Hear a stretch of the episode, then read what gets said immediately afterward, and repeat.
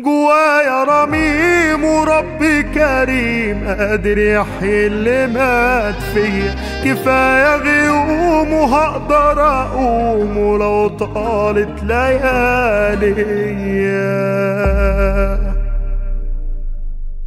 لو فقدت شغفك للسعي بسبب محاولات ما لقيتش النتيجة من وراها أو شفت ناس ما بتتعبش لكن الدنيا ماشية معاهم أو شفت ناس ما عندهاش قيم وبسبب فقدانها للقيم برضو عمالين يحصلوا مصالح ومنافع بسبب إن هم باعوا قيمهم فحسيت إن هي مش مستاهلة.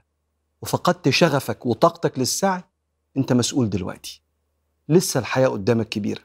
مسؤول ترمم هذا الرميم اللي أنت فقده ومهدوم وهو شغفك وطاقتك ورغبتك في السعي. علشان تعمل كده هقول لك الأول على فكرة. الفكرة دي قدر اللي ربنا بيقدره. الله بيقدر سعيك. وعايز أفكرك بحاجة أنت عارفها بس تاهت مع الزعل اللي جواك. إحنا جايين هنا الدنيا عشان ربنا مش حد تاني. وربنا اللي إحنا جايين علشانه قال لنا العبادة السعي وليست النتيجة. والحساب على السعي وليس تحقيق الآمال والنتائج.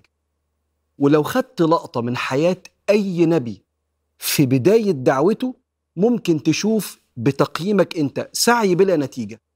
طب أقول لك على حاجة في أنبياء هتاخد آخر لقطة في حياته. ممكن بتقييمك تلاقي سعي والنبي ده ساب الدنيا بلا نتيجة. قال صلى الله عليه وسلم ويأتي النبي ومعه الرهط. عدد من الناس. ويأتي النبي ومعه الرجلين. ويأتي النبي ومعه رجل. ويأتي النبي وليس معه أحد. قعد يدعو الناس إلى الله سنين عمره محدش أسلم. النبي قال كده عليه الصلاة والسلام. وده نبي يعني عمل كل اللي مطلوب منه لأنه بيتحرك بوحي من ربنا. قدر سعيك.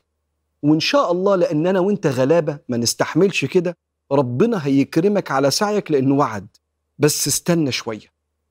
لما سيدنا موسى قابل ربنا في أول مرة قال له يا موسى إنني أنا الله الذي لا إله إلا أنا فاعبدني وأقم الصلاة لذكري.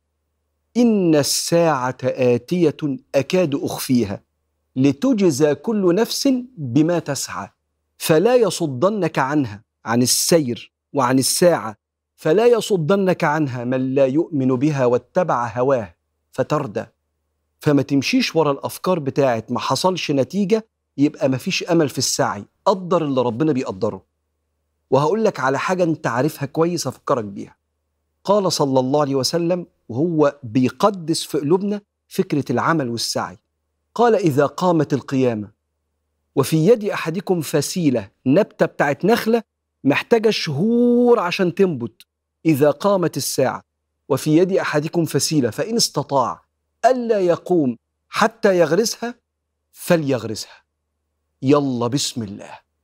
بسم الله اغرس لأنك أنت هتتحاسب على ده. مش على النخلة اللي كبرت وطرحت والناس أكلت منها. فقدر اللي ربنا بيقدره. حاجة التانية أقول لك عليها. ما تستصغرش الخطوات.